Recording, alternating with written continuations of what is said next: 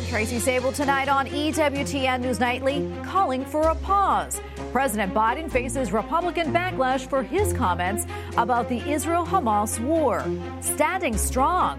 Senator Tommy Tuberville maintains his grip on military promotions over its abortion policy. Several Senate Republicans say they've had enough. Under attack. Many Catholic churches and schools in Ohio are being targeted by pro abortionists ahead of the vote for Issue 1. And for the faithfully departed, how the Vatican honors those who have passed on this All Souls Day. These stories and more tonight. From EWTN, the Global Catholic Network, this is EWTN News Nightly. Thank you for being with us on All Souls Day. Our top story tonight as the Israeli military moves deeper into Gaza, the international criticism of the country's devastating war campaign is intensifying.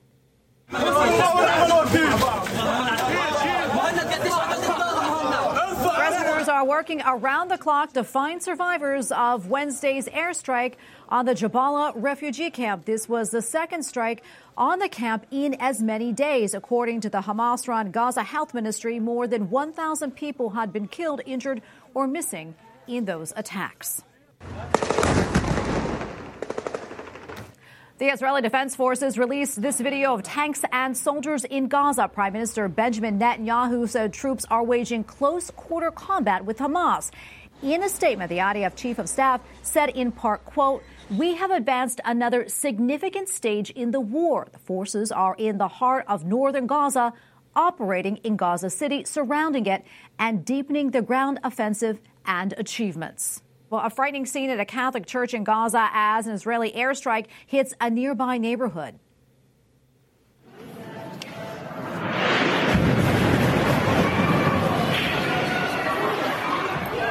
Worshippers at the Holy Family Church were stunned by the blast, frantically searching for safety afterwards. Holy Family is the only Catholic church in the Gaza Strip. Meanwhile, more foreign nationals are making their way out of Gaza. This is the second day where civilians are being allowed to leave Gaza through the Rafah crossing into Egypt.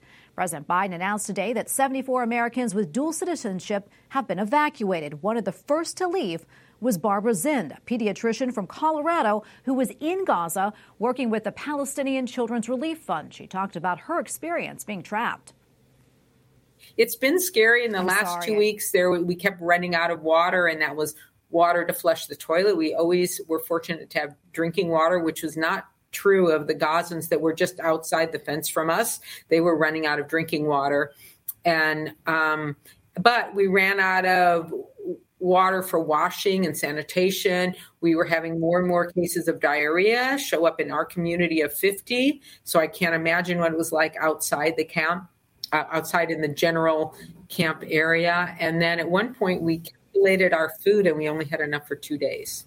Well, Australia's foreign minister has confirmed that 20 citizens have been evacuated out of Gaza and are now in Egypt. I'm so relieved and grateful this first cohort was able to cross. Uh, they're being supported by our consular staff in Egypt. They've been transported to Cairo, and travel arrangements are being made for them to get home free of charge. Foreign Minister Penny Wong assured the remaining Australians in Gaza that the country will push for their safe passage out. Around 65 Australian citizens have yet to be evacuated. Wong added to calls for a humanitarian pause in hostilities in order to allow food, water, and other supplies to reach the people in need. Well, to the north on the border with Lebanon, the IDF says military and Hezbollah have been exchanging airstrikes. This as U.S. intelligence learned that Russia's Wagner mercenary group may be supplying air defense missiles to the Lebanese militia group. That is according to a report by the Wall Street Journal. Well, President Joe Biden's top diplomat is headed back to the Middle East. Secretary of State Antony Blinken is traveling to Israel and Jordan with several goals in mind, including freeing Americans held hostage by Hamas. White House correspondent Owen Jensen reports. Owen? Tracy, good evening to you. In addition to that, Secretary of State Antony Blinken told journalists his goals include discussing Israel's ongoing battle against the Hamas terrorists, getting humanitarian assistance in and getting U.S. citizens out of Gaza, protecting civilians, and setting conditions for a durable, sustainable peace in the future. U.S. Secretary of State Antony Blinken, before flying off to the Mideast, tells reporters Of course, we're intensely focused every single day on the hostages and taking every possible step that we can uh, in concert with others uh, to secure their release. The war between Israel and Hamas proving to be a divisive topic for President Joe Biden. On Wednesday, he visited a family farm in Minnesota. My administration continues to work around the clock to reunite those families. We're not going to give up. But just after that engagement, according to a White House transcript, the president spoke at a fundraiser where a person interrupted saying, Mr. President, if you care about Jewish people, as a rabbi, I need you to call for a ceasefire right now. The president responded, I think we need a pause, later adding, a pause means give time to get the prisoners out. And in the White House press briefing room today, National Security Council spokesman John Kirby. Not just talking about like one pause what we're trying to do is explore the idea of as many pauses as might be necessary to continue to get aid out and to continue to work to get people out safely, including hostages. Meanwhile, President Biden welcomes Chile's President Gabriel Boric to the White House. Chile, one of several South American countries protesting Israel's military operations against Hamas in Gaza. Chile has recalled its ambassador to Israel. As we embark on this next century partnership, let's make it even stronger. Also arriving at the White House, President Luis Abinader of the Dominican Republic. The partnership between our nations is, I think, stronger than ever before. Also tonight, as President Biden runs for re-election, Michigan Democrats warn his response to the Israel-Hamas war could put his re-election campaign in jeopardy. Michigan holds the largest concentration of Arab Americans in the nation. At the White House, Owen Jensen, EWTN News Nightly. On Capitol Hill, newly elected House Speaker Mike Johnson says President Biden should not be trying to dictate Israel's next move. And now, as Israel begins the next phase of its war, it's been kind of disturbing to us. I've heard Democrats uh, suggest that there needs to be a ceasefire. Let us be clear. We've been very clear about this. There was a ceasefire. It was before October 7th, and Hamas broke it, and Israelis suffered unspeakable acts of evil. House Speaker Johnson adds that Israel needs its allies to stop focusing on politics and instead continue to support the country and its efforts to eradicate Hamas. Well, fireworks on the Senate floor after a group of Republicans sided with Democrats. The hours long standoff played out over Republican Senator Tommy Tuberville's months long hold on military promotions. He is demanding the Defense Department's change its policy, allowing taxpayer funded travel for service members to get abortions. Capitol Hill correspondent Eric Rosales joins us now with the latest. Eric.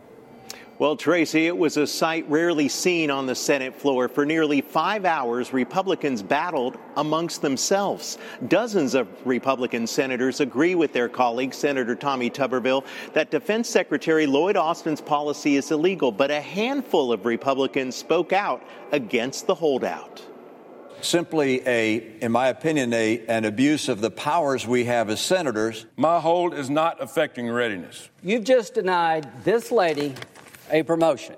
You did that. If senators want to vote on these nominees one by one, I'm all in. A Senate battle, Republican versus Republican. And I think what we demonstrated last night is there's a growing block of, of Republican senators, pro life senators, who think this is not in furtherance of our national interests, our national security, and we're prepared to act if we have to. The DoD confirms that one and two star officers selected by a promotion board only have 18 months to be confirmed by the Senate, or they could lose the promotion. Why would you want to throw your best team off the field? I mean, we're in wars everywhere, and I want our best people in command positions yesterday. Others say the finger pointing shouldn't be directed at Senator Tuberville, rather the Democrat majority leader. Chuck Schumer should have been bringing these up months ago, and he has intentionally delayed that. You know, every member ought to have an opportunity to put holds on people. We're at a point we need to get these people confirmed. Some Democrats are calling for a temporary rule change to get these nominations confirmed. This has to stop. He is undermining national security. Possibly a rule change in the future? I'm all for a change, any kind of change that will get these people through. We can change the rules, but we have to have Republicans to do it. Republicans tell me not so fast. I would remind my Democratic colleagues uh, that's a double edged sword. Uh, and I It's one of the things that makes the Senate unique. Senator Tuberville says he will hold strong. But I will keep my hold in place until the Pentagon follows the law or the Democrats change the law. Every day this continues is a day that Democrats think abortion is more important than the nomination and our military.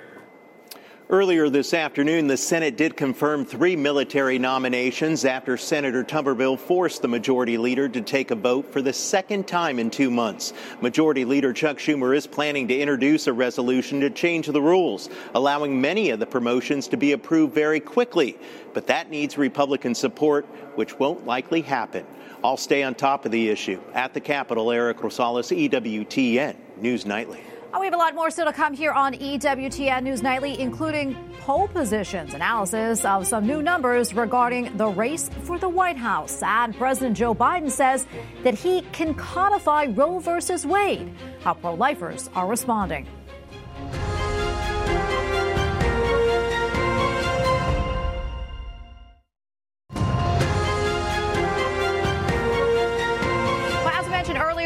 Democrats in Michigan say the White House response to the Israel Hamas war could put President Biden's reelection in jeopardy. Other Democrats are also voicing concerns. ABC News reported earlier this week that Minnesota Representative Ilhan Omar is accusing the president of a double standard and favoring Israeli citizens over Palestinians. This, as Washington State Democrat Pramila Jayapal says that she is uneasy about the White House attitude toward Israel. For analysis, we turn to Tom Bevan, co founder and president of Real Clear Politics. Tom, great to have you back on. Uh, let's talk more about this uh, criticism, if you will, of President Biden's handling of the Israel Hamas war from those within his own party. What do you think this signals? And do you think this may cause some issues for Biden in getting their support in 2024?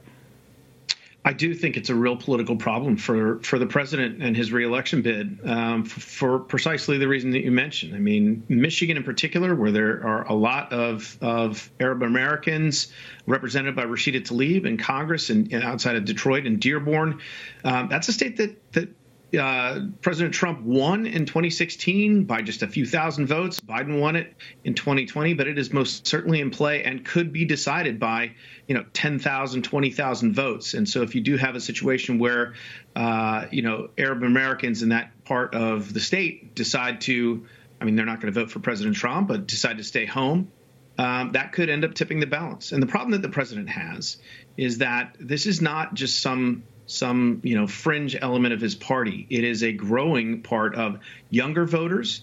Um, and we've seen, and it's represented by, by, members of Congress. I mentioned Tlaib, but there's also Ilhan Omar, Cori Bush. Uh, you mentioned Pramila Jayapal um, and others. And so this is a a growing uh, problem for the president as he moves forward with his reelection bid. And you can see it, and you can see it in the things that they're doing. Uh, Vice President Kamala Harris announced yesterday a new initiative to combat Islamophobia. Um, which caught a lot of people off guard, and obviously the reason that they're doing it, that they're trying to placate uh, the the leftist portion of of the Democratic base and keep those potential voters in the fold until election day. Yeah, um, Tom. Also, want to talk about this overall uh, poll numbers. What are they saying about President Biden's handling of the war in the Middle East? Uh, initially, I think the reaction has been pretty good across the board. Again, despite he's lost ground, but but with Democrats, but that's been made up by uh, I think independents who have approved of the way that that Biden has initially handled uh, the situation, standing by Israel after the October uh, seventh attack by Hamas. But we'll see. I mean, overall, his approval rating is still quite low um, for an incumbent president. His approval rating on foreign policy in general um, is a little bit better, but still not great. And so we'll we'll see. We'll have to wait and see as this plays out whether it it uh, you know ends up helping him uh, or not. I mean, obviously, right now the, the number one issue uh, on the minds of voters in the United States remains the economy, and on that he's still got a pretty low rating. Tom, I want to ask you this: uh, What about the Jewish community here in the United States? How do they feel uh, about President Biden's handling of the war? Well, we don't have any data specifically on Jewish voters that I've seen. Although from from what I've read, I think I think Jewish voters again um, have been reacted positively to the initial stance of the Biden administration. But as they continue to try and sort of thread this needle and placate the forces on uh, the left of the Democratic Party um, who who have been you know upset by this, uh, the sort of pro-Palestinian uh, you know protesters around the country. Biden was asked at, a, at an event last night in Minneapolis uh, about you know demanding a ceasefire. I mean, this is what the the folks on the left want. Um, you know, we'll have to see how again how that plays out. I think there's still a lot left to this story, but again, Jewish voters traditionally have been uh, you know, a constituency of the Democratic Party, and to the extent that they feel that President Biden isn't representing their interests at home, there could be an opportunity for Republicans. The Republicans thought that after 9/11, it never really materialized, but but this seems to be a, a different level here with the way that we're seeing protests play out on college campuses and in cities around uh, around the country. Tom, we have about a minute left or so, but I quickly want to get to this other story that's topping political headlines. The new Quinnipiac poll uh, in a hypothetical three-way race for the White House in 2024. It shows President Biden at 39 percent, former President Donald Trump at 36 percent and Robert Kennedy Jr. at 22%. Tom, I want to get your thoughts on that. And are you surprised in Kennedy's surge in support?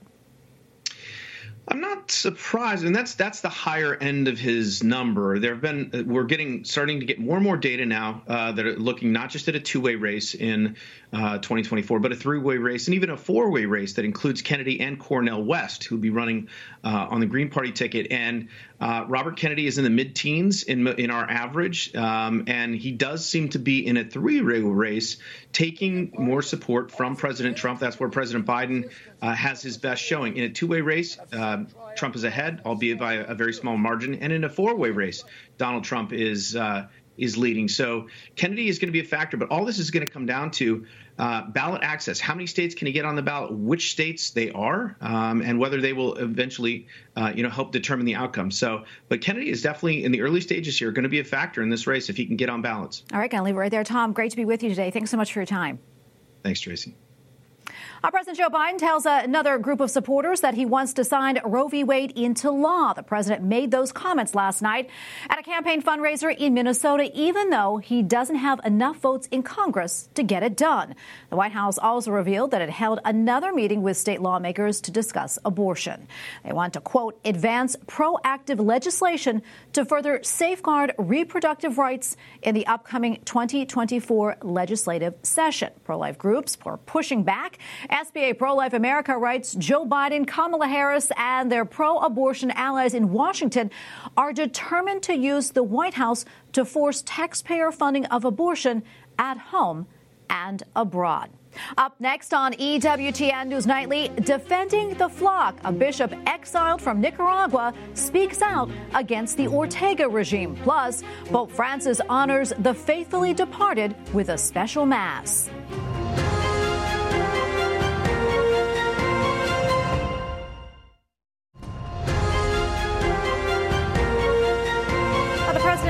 First Lady are set to visit Lewiston, Maine on Friday in the wake of the deadly mass shooting that left 18 people dead. The visit comes as the community tries to return to normalcy. Lewiston High played its first football game last night since the shooting, the deadliest in state history. Singer James Taylor performed the national anthem there.